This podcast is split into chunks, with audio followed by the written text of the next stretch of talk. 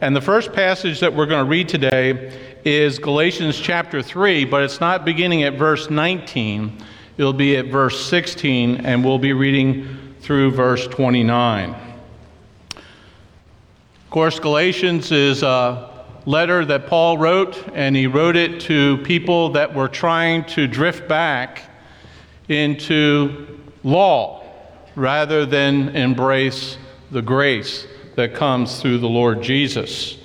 And um, we're going to be picking up here in the middle of this letter, which talks about what the intent of the law was for us. So listen here to God's word, beginning at verse 16 of chapter 3. Now the promises were spoken to Abraham and to his seed. He does not say, and to seeds as referring to many, but rather to one and to your seed, that is, Christ. What I am saying is this the law, which came 430 years later, does not invalidate a commandment, a covenant, excuse me, previously ratified by God, so as to nullify the promise. For if the inheritance is based on law, it is no longer based on a promise. But God has granted it to Abraham by means of a promise. Why the law then? It was added because of transgressions, having been ordained through angels by the agency of a mediator until the seed would come to whom the promise had been made. Now, a mediator is not for one party only, whereas God is only one. Is the law then contrary to the promises of God? May it never be. For if a law had been given which was able to impart life, then righteousness would indeed have been based on law. But the scriptures has shut up everyone under sin so that the promise by faith in Jesus Christ might be given to those who believe.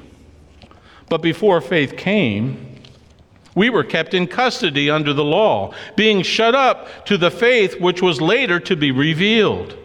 Therefore, the law what has become our tutor to lead us to Christ, so that we may be justified by faith. But now that faith has come, we are no longer under a tutor, for you are all sons of God through faith in Christ Jesus. For all of us who were baptized into Christ have clothed ourselves yourselves with Christ. There is neither Jew nor Greek, there is neither slave nor freeman, there is neither male nor female, for you are all one in Christ Jesus, and you belong to Christ. And excuse me, and if you belong to Christ, then you are Abraham's descendants, heirs according to the promise. Amen. Our other New Testament passage which we're going to look at is found in Colossians chapter 2.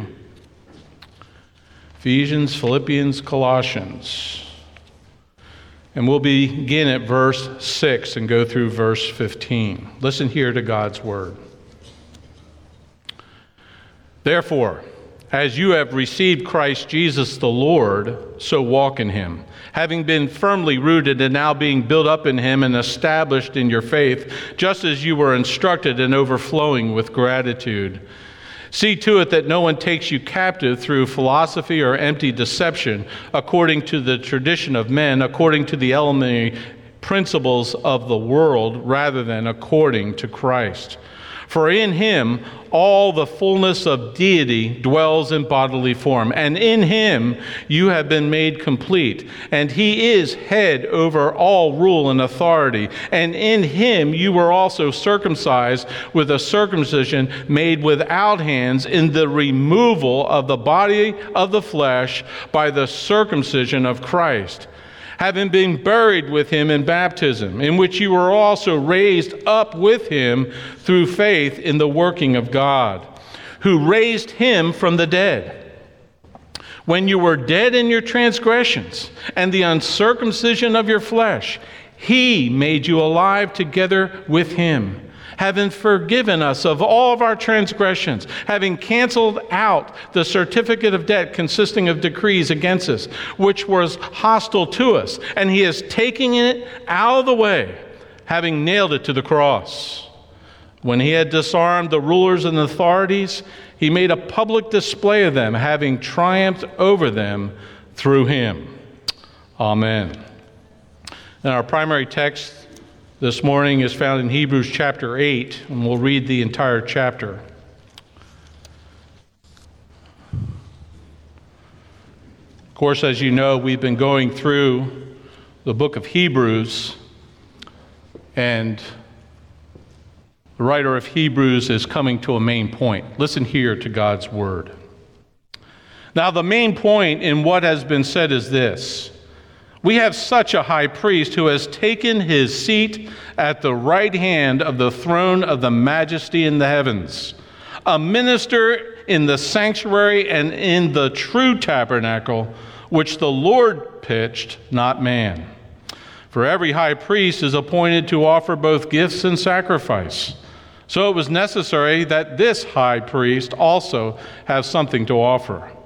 Now, if he was on earth, he would not be a priest at all, since there are those who offer the gifts according to the law, who serve a copy and shadow of the heavenly things, just as Moses had warned, was warned by God when he was about to erect the tabernacle. For, see, he says, that you make all things according to the pattern which was shown you on the mountain.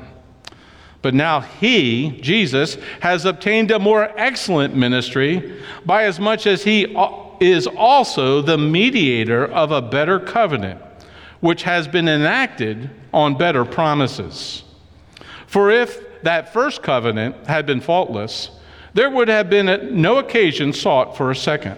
But finding fault with them, he says, Behold, days are coming, says the Lord, when I will effect a new covenant with the house of Israel and with the house of Judah. Not like the covenant which I made with their fathers on the day when I took them by the hand and led them out of the land of Egypt.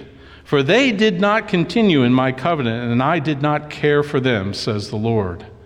For this is the covenant that I will make with the house of Israel after those days, says the Lord. I will put my laws into their minds, and I will write them on their hearts. And I will be their God, and they shall be my people.